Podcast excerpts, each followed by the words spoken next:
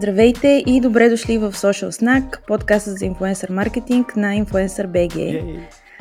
Аз съм Ния и съм тук с Иван. Здрасти, Ваню. Здрасти, здрасти. И днес имаме гост, който е а, един от гурутата на Инстаграм в България. Това е Вик Динев.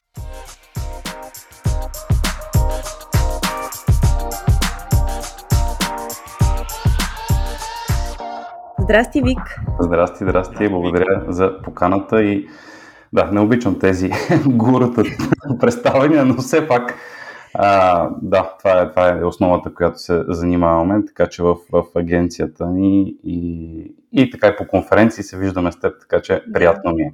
Да, всъщност... Страхотно да чуем мъжки глас. В, а... Извинявам се, просто да го кажа. Днес сме преобладаващо, вие мъжете сте повече, но пък темата ни е особено важна и интересна. Всъщност, естествено, темата ни е Инстаграм. Тъй като мисля, че всички, които сме в социалните мрежи или се занимаваме с реклама или с инфлуенсър маркетинг по-конкретно, се чудим на един по-общ въпрос, който е всъщност какво се случва с Инстаграм. И Вик, много се надяваме днес да ни помогнеш и да ни разкажеш какво става с тази, иначе наша много любима платформа. Да, да благодаря за, за представянето и а, започваме си да, от, от по, по-общо, така да се каже. Това, което като цяло в, в последната година наблюдаваме е един а, сериозен така подтик на, към потребителите в платформата да използват а, видеото повече, защото знаем в крайна сметка, че тази медия възникна от самото си начало идеята е да, да споделяме снимки и това беше абсолютно така, може би 99%, ако не 100%, а, тип съдържание, което се споделя в медията, но а, с времето, с а, желанието на, на хората да споделят все повече на видео и да консумират видеосъдържание, някакси се стигна до естествено развитие, ако искате, на, на платформата и то ще говорим в детайли по-късно, но то до някъде е продиктувано от това, което се случва на м, така, глобалния пазар, ако искате, на социални медии и появата на, на TikTok. И то не просто една нова медия, както бе, ако се сещате, преди 6-7 години вече появата на Snapchat – да. нали, с първите сторита. След това много успешно копира модела Марк Зукърбърг, собственика Мета и, в, и така в частност Instagram. Там се получи окей. Сега отново срещаме една подобна а, така тенденция и нормално израстване платформа в, а, така, в полза на създаването на повече видеосъдържание. Нещо интересно, което четох по темата в Twitter акаунта на, на, акаунта на Адам Мосери, който е хет на, на Instagram в Мета. Той каза, понеже беше му зададен въпрос, добре, това означава ли, че ние от тук насетне трябва да мислим и да създаваме единствено видеа и той поне така, нали, това се случи преди няколко месеца, мисля, че лятото да бе, а, така отговори, че това, което и казах по-рано, това е една тенденция, която следва Инстаграм иска да бъде актуален, но от друга страна, снимките със сигурност няма да бъдат загървани. Тоест, ако има такова притеснение в, в креаторите, създателите на съдържание, потребители въобще, нали, това не бива все пак да ни притеснява. Но от друга страна, понеже това е актуалното, това е така, дори има една такава, едно проучване на Cisco, което бе дори преди няколко години направено, че до края на тази година се очаква общо консумираното съдържание онлайн да бъде 80% в видеоформат. Mm което е нали, вау и не мисля, че дори до толкова в момента се случва в Instagram чак в, в такива а, рамки, защото все пак имаме много, много статични снимки, нали, създавано съдържание, така че не мисля, че ще а, отпадне подобен формат, той винаги ще го има, но целта, бидейки към, а, към видеото, това някакси м, така нас, трябва да насочи вниманието ни, може би, към такъв тип съдържание. Наличието на видео и натискането повече на видеосъдържание афектира ли всъщност статистиките? Защото последната половин година виждаме сериозен спад в рича и цялостния engagement trade, въобще на акаунти, mm-hmm. които са принципно с много висока ангажираност и специално акаунти на инфуенсъри. Виждаме спад във всичко, което до сега е работело без ясно основание и виждаме спад включително и в видео, защото натурално и ние и креаторите започнахме също да бутаме за повече видеосъдържание в платформата, когато имаме кампании. Да. А, но цялостно статистиките са надолу, без да може да се намери някаква последователност или причина защо това се случва. И най-важното е, че се случва при всички. Не е, че някой не се справя от към контент. При най-различни акаунти с най-различен брой последователи наблюдаваме спад. Да, то пропорционално, разбира се, най-големите го усещат най-много, защото просто е да. нали, като пропорция, но като цяло е при, при абсолютно всички. Съответно, най-малките са най-пощадени просто заради бройката последователи. Да. Да, там то някакси това е нормално. Нали, започвайки една страница профил в, в Instagram. Нормално е в, в началото, когато са ни по-малко последователите, по-голяма част от тях а, може да вижда съдържание.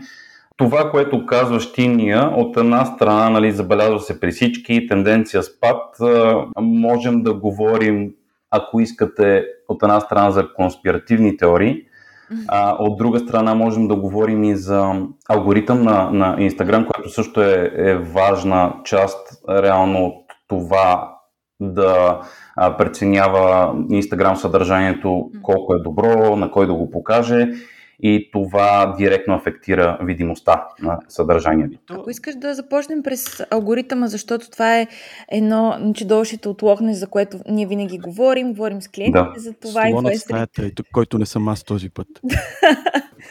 Алгоритъм е нещо, което имам чувството, че хора, които не са толкова навътре с а, самата платформа, особено с Instagram, смятат, че е нещо като извинение. Нали? Алгоритъма ви е виновен, алгоритъм е виновен. Истина че повечето хора не знаят как работи. Така че дай да минем през това и после през конспиративни теории, защото и те са важни също. Ние, доколкото разбираме, алгоритъмът всъщност е отделен за всичките а, части на Instagram, т.е. и за Feed, за Reels, за Explorer, да. за Stories. Има различен алгоритъм. И тъй като преди малко доста наблегна на видеосъдържанието, а, може би и тук да кажеш а, как точно алгоритъмът функционира и как, до каква степен е по-достъпен за, за хората, специално при Reels. Дали това наистина е така, всъщност?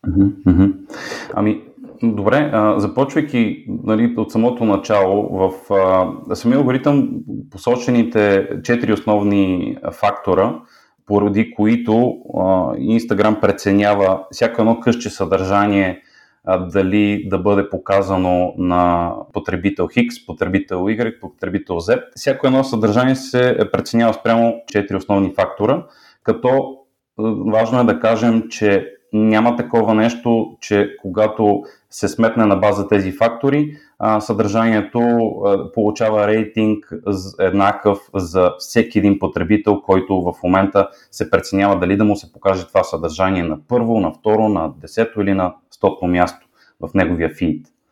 А, и когато говорим за фид, нали, тук имаме newsfeed, имаме export feed, нали, в експортава фида ни също този, който е в хаштаг search, този, който е в локация search, този, който е а, в а, сторитата и естествено алгоритъма, който пак подрежда съдържанието ни в Real Имайки предвид това, нали, важно е да, да отчетем, че ние създавайки едно съдържание, то ще а, привлича хората, за които то се класира на висока позиция. Нали, а, няма една стойност, която да веднага да кажем, ето това е 10 от 10, значи всички ще го виждат. Не, не е така а, и това до някъде ще бъде изяснено от самите фактори, които ще споделя сега.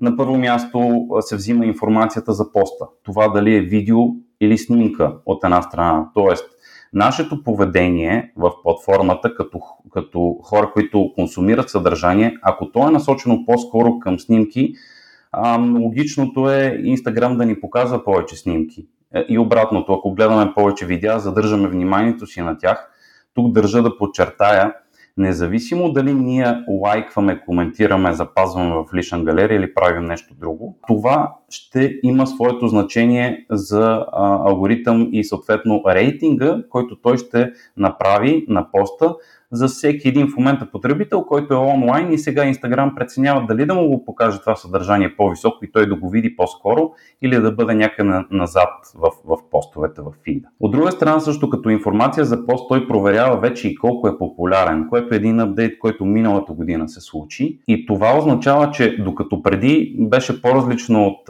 Facebook и нямаше значение реално все пак колко ам, интересен е поста за, като цяло за потребителите, сега вече се включва и това.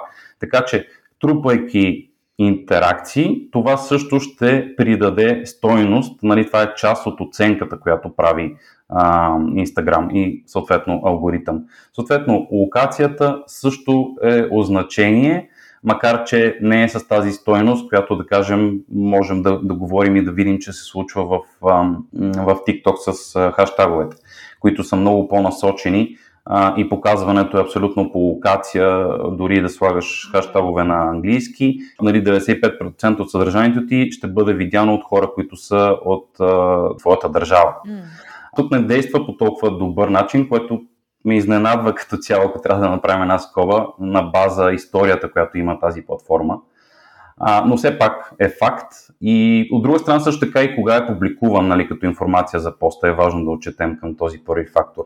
А, съответно, взимайки този набор от а, информация нали, по повод това колко скоро е публикуван поста, тук може би един съвет а, или интересно нещо, което и вие може да кажете дали сте тествали с инфлуенсъри, с които работите, е а, дали сте използвали знанието в Insights за това кога най-много потребители като часове от в деня са ви онлайн, така че да поставите в този час, нали, примерно те са нали, на по 3 часа върват, така че да кажем около 9 до 12 вечерта, обикновено тогава дори излиза, че са най-много хора които са последователи на, на, на този профил онлайн, логично би било да сложим в тези часове, дори в началото, нали, към 9, дори и 8 часа, един час по-рано или половин час по-рано, а, така че да хванем възможно най-голяма част от аудиторията, която в момента е онлайн. Защото по този признак реално се преценява и колко а, скорошно е създаден поста. Така че колкото по-скоро е създаден,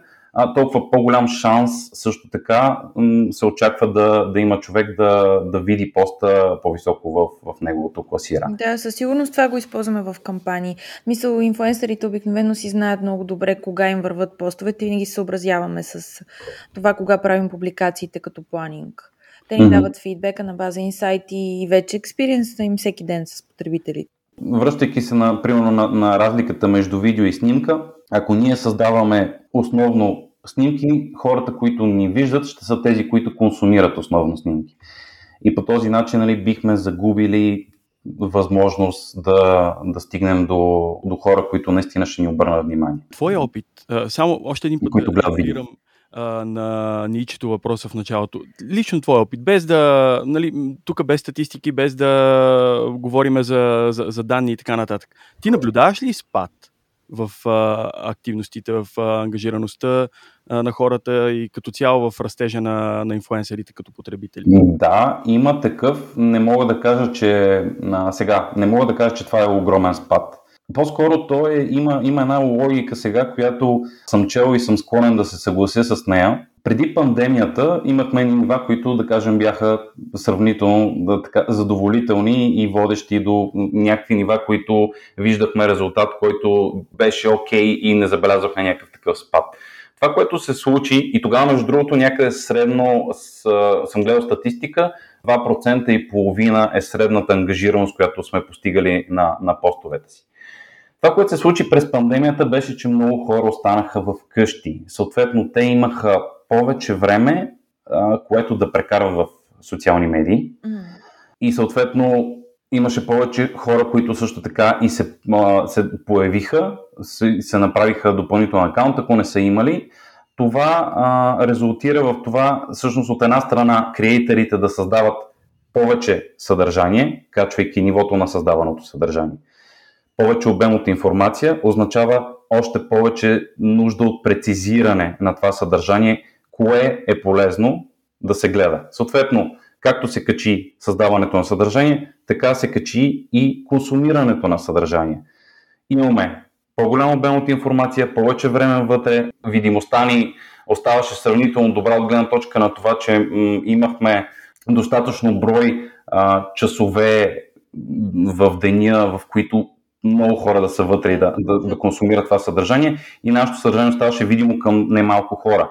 Това, което се случи от, може би от началото на, на тази година, успокояването на хората и с ваксините и с всичко останало, връщане към а, действителността, към реалността, към това хората да излизат повече, да ходят на, на училище, децата, а, да ходим на работа в офиси и така нататък, а, други ангажименти и съответно нивото спадна на консумиране на, на съдържание. И се получава така, че часовете, които има за консумация от аудиторията вътре, е по-ниска от това ниво, което голяма част от креаторите продължиха да, да създават високо, за да могат отново да, да достигнат до по-голяма част от аудитория. И се получи така, че реално процента в, към миналия месец, гледах точно по тази тема, че средно в момента глобално процента е един на, на ангажираността.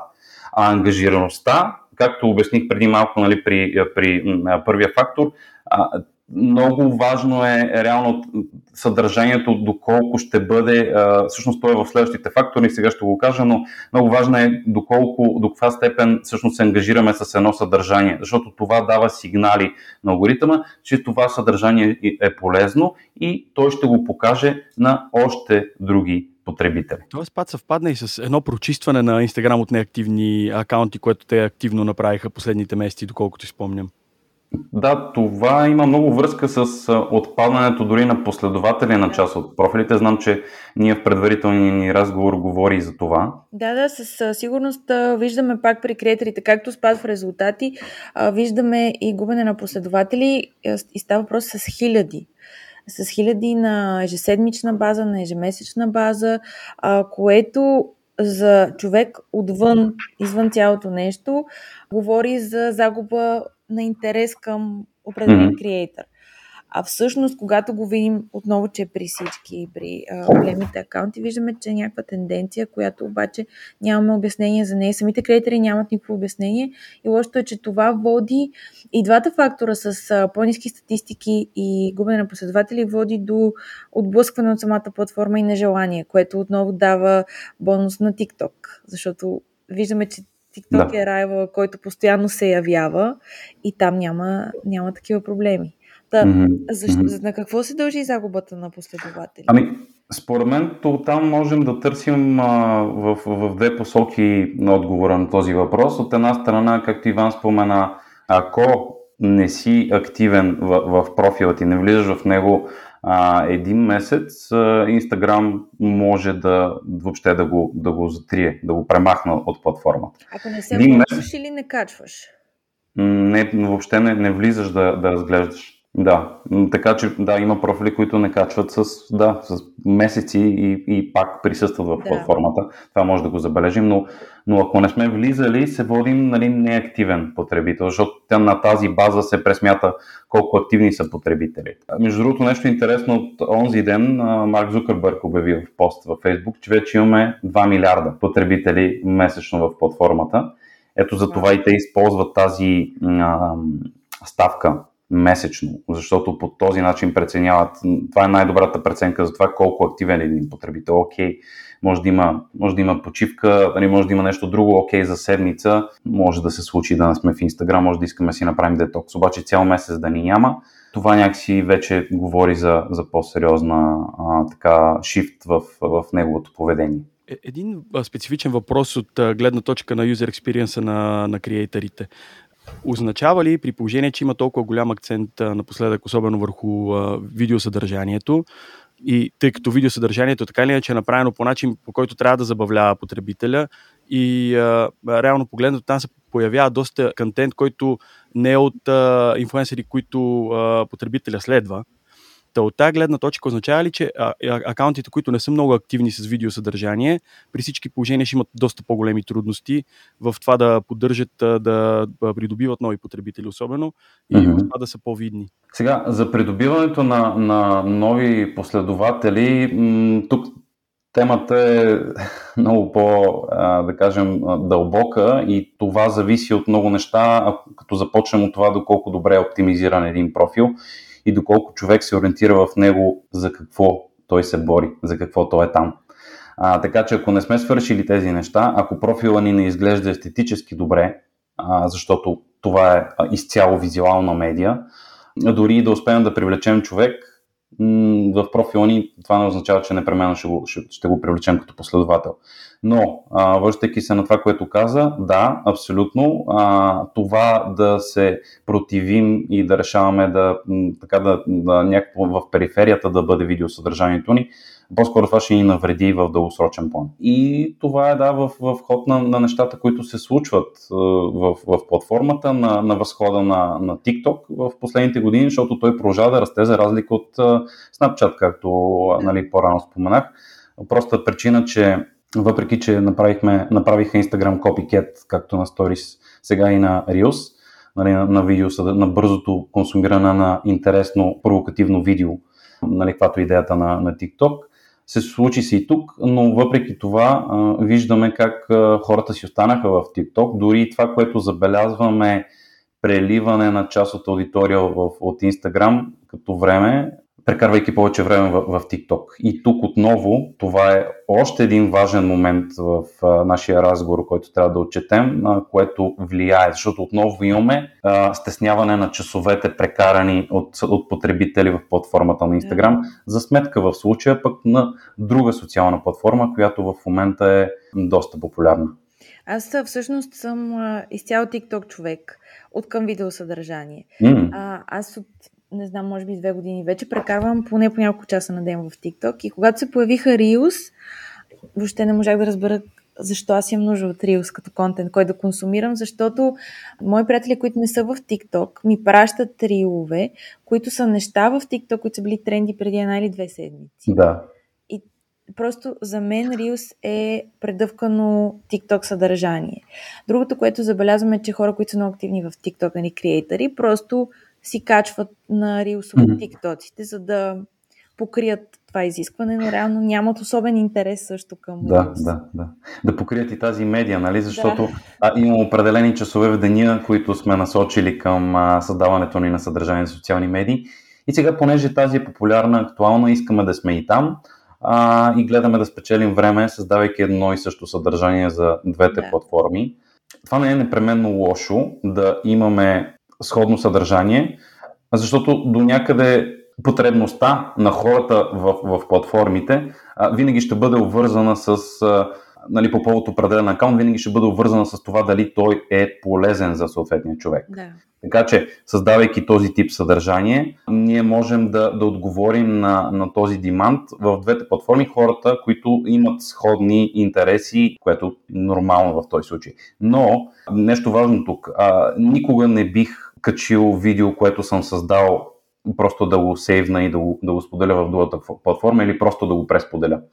Аз използвам, аз използвам самите, самите видеа, които съм направил преди това, защото тук една вметка, нали, което пак може да е полезно, това да създадем едно видео в а, някакъв друг ап и само да го качим, няма да, няма да работи по същия начин и алгоритъма това нещо го отчита, да отколкото ако си, ако си въведеш, ако си направиш самото видео и парченцата ги, ги събереш вътре в, в инструментариума на, за планиране на Reels. А, това иска да те питам, защото скоро а, се водеше, че а, Instagram хваща, когато контент от TikTok е просто качен, защото остават таговете на TikTok акаунта.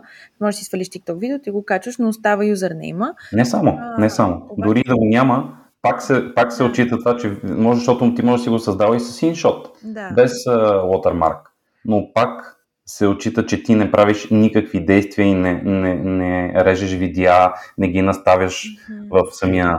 Но наскоро излезе, че Инстаграм няма вече да пенализира това смисъл. Ще mm-hmm. го позволи, нали? което все едно да мотивира хората дори да правят контент друга, да все пак да го качат, за да са активни. Това четох скоро. Да, ами не съм... Да, мисля, че имаше такова нещо по повод така м- коража, който искаше Инстаграм да вдъхва на креаторите да създават повече съдържание и евентуално това, че те са свикнали да го създават в Canva, примерно. Да. А, им е по-лесно да правят това. вече не мога да, да дам нали, като, като от практиката ми да кажа дали това действа по същия начин. Не съм забелязал, тъй като създаването ние продължаваме да си го правим през платформата и за мен това говори повече, че ти си ако искаш и за предпотребителя, не просто за, за платформата, говори, че ти харесваш действително Instagram, а, и, и искаш да, да се възползваш от инструментите, които той ти предлага. Един вид си влюбен в Instagram, нали, обичаш си тази платформа и затова държиш в нея да си създаваш съдържанието, а не някъде другаде и просто да го пресподеляш. Вик, аз а, единственото нещо, което за да обобщиме а, цялото нещо с алгоритъма, нали, а, mm-hmm ако мога да, да, да го обобщя по този начин, кои са всъщност факторите, които са е, най-важни за видимостта на съдържанието? От една страна информация за поста, така че Instagram да разбере а, реално кога е публикуван, дали е снимка или видео, кога е, колко е популярен този пост. От втора страна, доколко е интересен профила, който публикува на останалите в Instagram. Това е така новото нещо, което е свързано с малко и с това, което се случва в Facebook а, тук обаче ще направя една вметка, просто се сещам, аз сетих и по-рано. А, направете си един тест в тази връзка. Не знам дали сте забелязвали. Последвайте един нов профил и щом рефрешнете и влезете в нюсфида, вие ще видите веднага негов пост най-отгоре. Много често се случва това. Да, наскоро ми се случи, последвах една матка и... И това е само в началото. Ако, ако спреш да, да нали, ако не, не правиш никакви действия, ти ще спреш да я виждаш. Но Инстаграм иска да провери, а, щом си последвал някой, действително интересен ли ти е този човек, точно по повод този втори фактор и съответно да, да прецени дали да продължава да, да, създа, да показва неговото съдържание за теб. Освен това, той иска да знае и действията, които се случват с, един, с едно парченце съдържание, дали то е интересно като цяло за хората, които до сега са го видяли. И ако това е така, много вероятно тогава съдържанието да излезе отвъд нюсфида, да се появи в експорт таба, да се появи в топ пост, в хаштаг search и в локация. Така че това има а, нали, своето значение за видимостта, както може да се досетите на, на съдържанието, защото не всичко е просто последователите дали ни виждат. Над 50% от всички потребители в Instagram гледат експорт защото на някой това им се струва добре аз съм там, искам да, да се свържа и да си следа съдържанието от хората, които ги познавам. Нали? Все едно съм си приятел с хора в Фейсбук. Ами не е същото. Много често хората отиват, търсят по хаштагове, по локации. Това може да го забележите в инсайт. Следващото нещо, което е важно, трета, трета точка за, за алгоритъм е вашата активността на, на самите хора, които сега се преценява какво да им се покаже кои са интересите от една страна, а, които те, а, нали, ако, ако се интересуват от бюти, от козметика, еми, ако вие качите такъв пост, много вероятно е, защото Instagram преценява спрямо самата, има си нали, софтуер, който а, автоматизирано преценява спрямо визията я нагажда какво представлява, преценява оттам насетне спрямо хаштаговете и копито, а, взима там ключовите думи. Тук също е един интересен съвет, ако допълвате альтернатив текст за хора, които имат а, някакви недъзи, добавяйки ключови думи. Това ще помогне на Instagram много по-добре да отчете в кои ниши сте вие и съответно ще имате по-голям шанс да го покаже на правилните хора. Показвайки го на тях, много по-голям шанс е те да реагират. И последно нещо е взаимодействията с профила, който публикува. Така че аз ако редовно нали, както и казах в случая, ако ти видиш, той е приятел на нали, нов човек, който си последвал профил, ако ти му харесаш съдържанието, ти утре ще виждаш неговото съдържание. Така че това със сигурност ще помага да правим съдържание, което е полезно. И тук нещо важно като извод, което трябва да направим. Целта не е просто защото са, в момента видеята са тренд ние да правим видео. Целта е да разгледаме кои са интересните видеа в платформата. Да помислим защо те получават такива резултати. Дали ние сме правили някои до тук неща, които са се представили по-добре от, от други и да помислим защо това се случва. Правим съдържание за наш клиент, който а, качваме в, а, в Reels, съдържание, което е от инфуенсъри, които са създали а, Reels и ние го споделяме при нас правим съдържание, което е реал-тайм с продукта, снимаме го, нали, правим интересно накъсване с няколко видеа, така че да, да е интересно. И от друга страна направихме и трети тип съдържание, който хваща а, малко то е видеомеме. Това е един нов тренд, който забелязваме в TikTok и в Instagram. А, това е не просто да вземеш една снимка и да направиш нали, текст някакъв за меме, а да вземеш те, те, между другото, част от тези снимки, които са по меметата, те са и от видеа идват, скриншот от, от видеа. И реално може да вземем а, самото видео, което е кратичко 5 секунди, 10 секунди, някакъв, някакъв смешен момент и вече на него да сложим текст. Да. И така правим видео меме, нали, което е интересно като, като похват. И, и там, примерно, а, това беше така, нали, това е най-кост ефектив ни беше да направим този трети тип, а се оказа, че това беше и най- работещия тип съдържание, който, който създадохме. Евангелието на Вик, аз ще си го отварям всеки път, като започна да публикувам съдържание, поради моята особено слаба активност на Instagram акаунта ми. Изключително благодарни сме ти за закриването точно на тая секция за, за, за алгоритъма, тъй като това е изключително важно нещо, което много дискутираме напоследък и с създатели, и с клиенти. За да съвсем да закрия това нещо от гледна точка на бизнес перспектива, ти спомена едни а, нива на engagement rate, които бяха от 2,5% преди пандемията до 1 до 1% в момента. Клиентите имат различни очаквания от това. Това може да ти го кажем от съвсем личен опит. Какви според тебе са реалистичните очаквания за българските създатели? Визирам точно българските, нали, предвид факта, че се намираме в България и правим бизнес в България.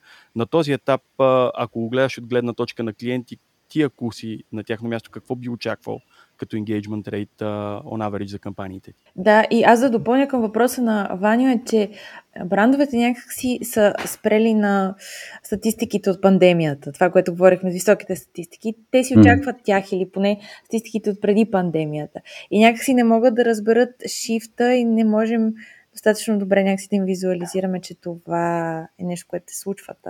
Всъщност това е обвързано и с въпроса, който идва от Ваню. Как, как, какво е реалистично?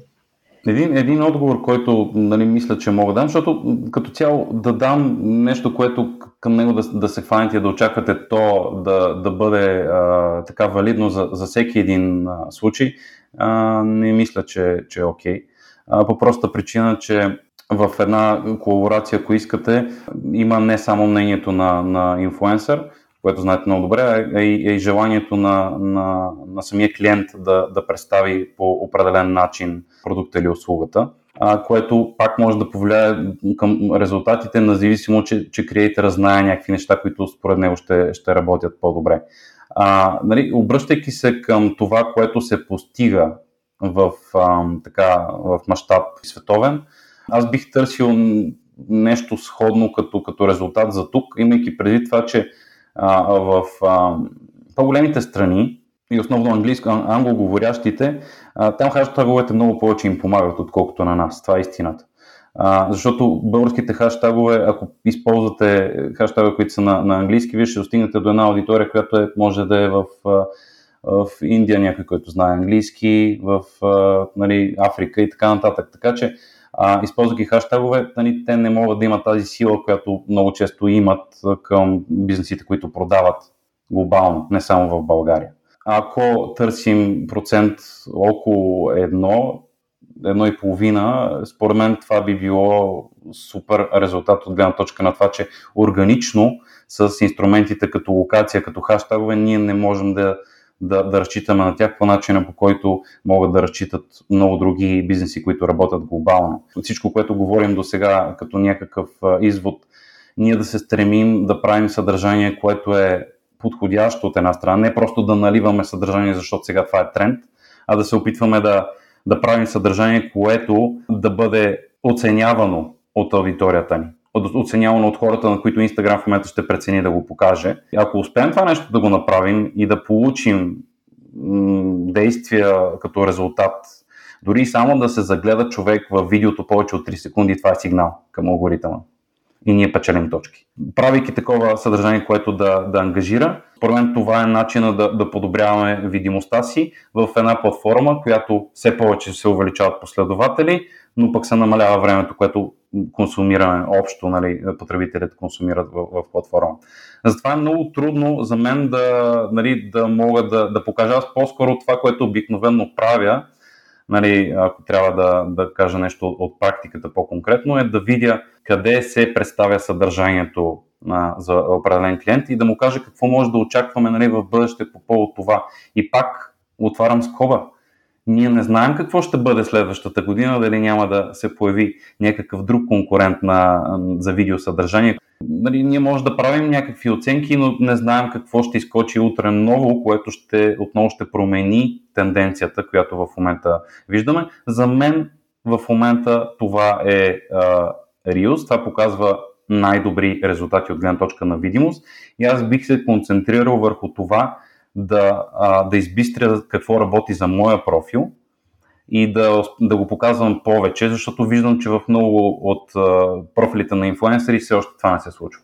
А, всъщност ти отида в една посока, която аз исках а, да отидем и да поговорим малко за контент конкретно, тъй като от нашия разговор става ясно, видеа, рилс, те са супер важни, а, но реално мисля, че дилема, която се появява при контент креаторите е трябва ли да бъдеш роб на платформата и да правиш това, което е добро за статистиките в платформата, в смисъл да правиш рилсове, защото платформата го иска, или да правиш контент, който последователите ти харесват. И дали ако го правиш него, всъщност той ще достига до тях, то на Инстаграм не му хареса. В смисъл, къде е средата? За мен точно ти, всъщност в края на въпроса ти горе-долу задаваш и даваш и отговора. А, истината е в, в златната среда, т.е. да правим не просто съдържание, което а, в момента е подходящо за, за, за тези, които ни следват, тези, които явно обръщат внимание на това съдържание, но ние да търсим начини да разширяваме тази аудитория, защото, както говорихме, а, част от нея, ако не е активна, може и да отпадне в нашия профил. И това е причина, която м- ние бихме пострадали, нашия профил би пострадал. И тук не говорим само за това дали ще създаваме снимка или видео, нали, Reels или, или, или а, карусел, между другото, което е супер добра идея за създаване на снимково съдържание. Каруселите все още за мен си постигат страхотни резултати, така че дори и това е посока, която също рядко виждам в, в профили на креатори да се използва. Ако трябва да, нали, да кажем тук една, пак нещо, което е полезно като отговор, имайте предвид, че това да ни вижда съдържанието, да имаме а, така последователи да се задържат и да приобщаваме нови, не по-скоро с задържане на това темата, което, което беше поставено и по-рано като въпрос, а, и не а, включихме, не казах, че освен тези, които са неактивни и могат да отпаднат, другия проблем идва от това, че се променя ежедневието на нашите креатори. Те стават майки. Съответно, почва да ги вълнуват други неща, почва да споделят различно съдържание. И тогава, нали, нормално, логично е тези хора, които до вчера са гледали един тип съдържание и по-рядко го виждат, те да прелея дори, ако искате, към, към, към други профили, да, да изгубят интерес. Ние често получаваме а, коментари от а, креатори, които са... А, нямам никаква идея защо имам постове, които са изключително успешни и един, който, а, нали, който ми е супер важен в момента, обаче по някаква причина няма видимост а, този пост. А, това mm. свързано ли е с а, съдържанието на самия, на самия пост и че то може да е по-различно от това, което креатор е създавал преди това? Или каква е логиката? Много хубав въпрос, между другото, благодаря за което. А, има нещо, което не сме говорили до сега и това е да сме постоянни. Ако ние а, имаме стратегията или ако искате навика да качваме съдържание през ден и се получи така, че в следващата седмица по някаква причина ние не сме готови да качим през ден съдържание, ще качим веднъж, това неминуемо ще повлияе на резултатите. За тези дни, кои, които ние не сме качили съдържание, а тези, а тези профили, които имат интерес към нас, се появят в платформата, Instagram вече ще гледа какво друго съдържание да им покаже, защото да кажем ние отпадаме по а, критерия а, скорошно създаване, създадено последно съдържание. И от тази гледна точка нали, ние бихме могли да, да изпуснем а, нали, част от, от, от аудиторията си и после вече, за да я върнем, отново трябва да използваме а, друг тип приеми. Нещо, което не сме говорили, между другото, е рекламата. Там имате ли въпроси, които ви интересуват? Кое имаш предвид? Спонсорирани постове а, или а, постове, които са с бранд? А, спонсорирани постове от, от креатори, защото съм чувал от не един човек, че когато а, създава органично съдържание, реши да бусне и да пусне реклама на даден пост, а след това вижда спад да. в рич. Не от български инфуенсери, обаче буквално един инфуенсър, който отказа кампания, защото нали, буст и така нататък от други клиенти. Просто ние наблюдахме отстрани ситуацията, точно с да този довод. А, ако сега направя буст, после ще ми падне а, гледаността. Да, и а брандовете не го разбират.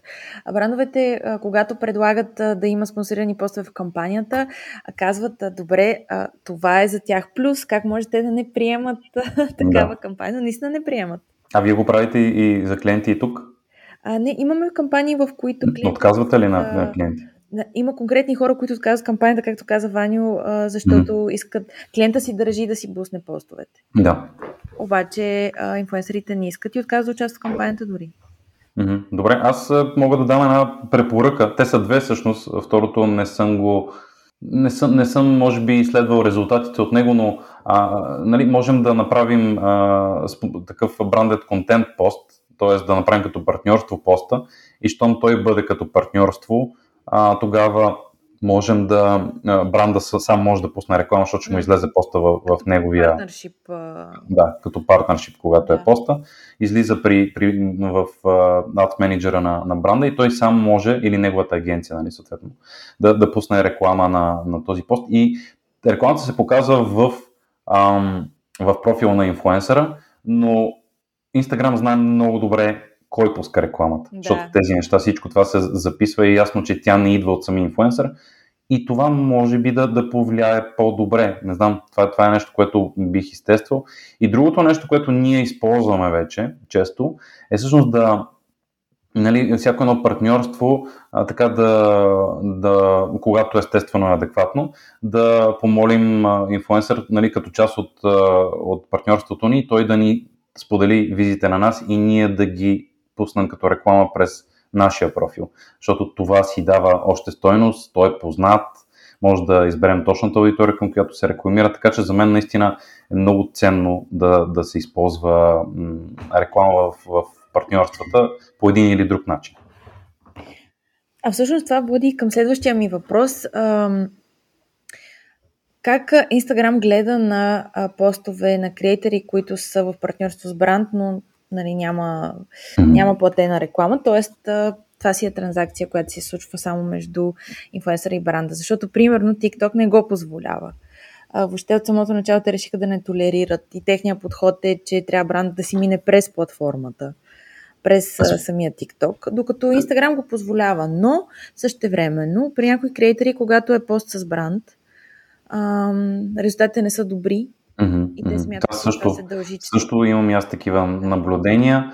А, ето тук вече мисля, че застъпваме и конспиративните теории и те са, че когато а, нали, Инстаграм вижда, че това е колаборация, която е с бизнес насоченост, а, има някакъв, някакво решение това съдържание да не бъде показвано с такъв приоритет, както би, би било съдържание, което не е изрично да, да бъде като партньорство. Аз логиката е виждам в това, че потребителите не е задължително да искат да виждат рекламно съдържание в платформа. Много голяма част от тях дори така остават с едно такова неприятно чувство, че в платформа, когато някой техен нали, такъв креатор, който, инфлуенсър, който те харесват, лоялни са към него, а, нали, харесват съветите му и така нататък. Когато направи а, така видна реклама, това нали, до някаква степен е нещо, което не му допада. Но за мен а,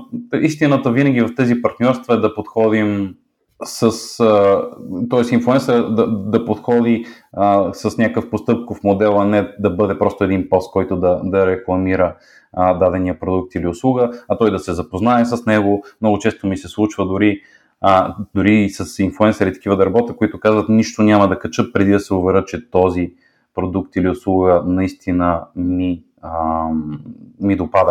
Отново стигаме до това, че контента трябва да е native и колкото по-качествен е, толкова по-успешен е в някакъв смисъл. Разбира се, нали, с всичките други условности, които определя алгоритъма и всичките неща, които говорихме а, до момента. Аз нещо интересно също така бих искал да добавя а, което ми се случи. Бяхме онзи ден а, в а, Хисария на лекция Instagram и Facebook маркетинг. а, на гилдията фотографи, видеографи и а, диджей за сватби, кръщените и така нататък. А, и по време на лекцията говорих всъщност за алгоритъма и споделих, че много често всъщност Instagram знае дори повече за нас, отколкото ние самите. И казах, че най-вероятно ако сега кажа бранда Милка, който не ми се е появява в, нали, в, в моя фит, ще видя реклама скоро на, на този бранд и, и това се случи още вечерта. Което нали, пак идва да каже, че до някъде от една страна нали, виждате, че нещата се случват отвъд нашата нали, планиране и мислене за това как да, да, да процедираме, но от гледна точка нали, на създаваното съдържание нали, може да кажем да, ето конспиративна теория, че Instagram за креатори, които така не, че креаторите създават съдържание а, е, за да изкарват а, някакви суми пари, в крайна сметка имат финансова изгода от това да имат профили, ами до някаква степен нормално Instagram да намали а, видимостта на тяхното съдържание, така че да могат повече, по-често да създават съдържание, защото математически нали, повече постове, всеки си има рич, макар да той да е по-нисък, математически ще излезе повече, така като видимост в него в, в платформата. Като някакъв рикап на всичкото, за мен по-важно е не да правим повече съдържание, а да правим смислено съдържание, такова, което е възможно най-качествено и виждаме, че хората на него реагират. И то не само последователи, а се вижда, че той излиза извън, извън нюсфида ни. Появява се в експор, в хаштаг, в локация. Аз мисля, че имаме още много да дискутираме всъщност по темата, но предлагам да свършим до тук. И може би, Вика, ако ти би имал желание, мисля, че може да направим и втора част, като може да съберем вече въпроси от хората, които чуят първи епизод, защото наистина нещата, които говорихме, отварят още много въпроси практическите изражения на това, на всичко, което казахме до момента, нали, вървяхме на теория, но а, гледната точка на брандовете, гледната точка на креаторите, от чисто а, как това им се отразява на живота и на начина по който да. а, а, комуникират едни с други. Това е нещо, което ние виждаме на всекидневна база, тъй като mm-hmm. нали, това е нещо, което живеем а, буквално и би било а, хубаво да, да получим въпроси а, от, а, от хората, които слушат в момента подкаста и цялото това нещо съответно да го обедини в една втора част, която да даде повече информация за абсолютно всички, която ще наистина mm-hmm. ще допълни това, което те вече си мислят или си изградили като мнение. Mm-hmm. Супер, аз а, с удоволствие бих се включил, защото а, нали, такава е идеята ни, въпреки че работим, имаме някакво ноу-хау по повод практиката ни в Beyond ID с, с клиенти. Това е основа на, на това, което правим, рекламата ни агенция, но um, за мен е много важно всъщност и с тази идея създадохме и академията, така че да може да, да споделяме, да говорим и ние като специалисти за нещата такива каквито са, без да има някакви неща, които да останат скрити, за да може само ние да се възползваме от тях, защото а, мисля, че ползите са много повече да, да споделяме и да говорим за, за нещата, а, така че да няма пък моменти, в които може бранд, бизнес, човек да попадне в ситуация, коя, която има някаква информация, която обаче не е вярна и той трябва да, да се позове единствено на нея. И оттам се създават едни грешни впечатления, които после резултират в напрежение в едни такива нали, партньорства, като такива, които вие изграждате, така че а, наистина смятам, че ще, за всеки ще е win-win. Страхотно. А, изключително благодарни сме ти за този наистина много ползотворен разговор. А, много сме щастливи, че успяхме да го проведем и нямаме търпение за втората част. Супер, аз много благодаря за поканата още веднъж и до нови срещи. Благодарим, Вик, и до скоро. До скоро. Чао. Чао.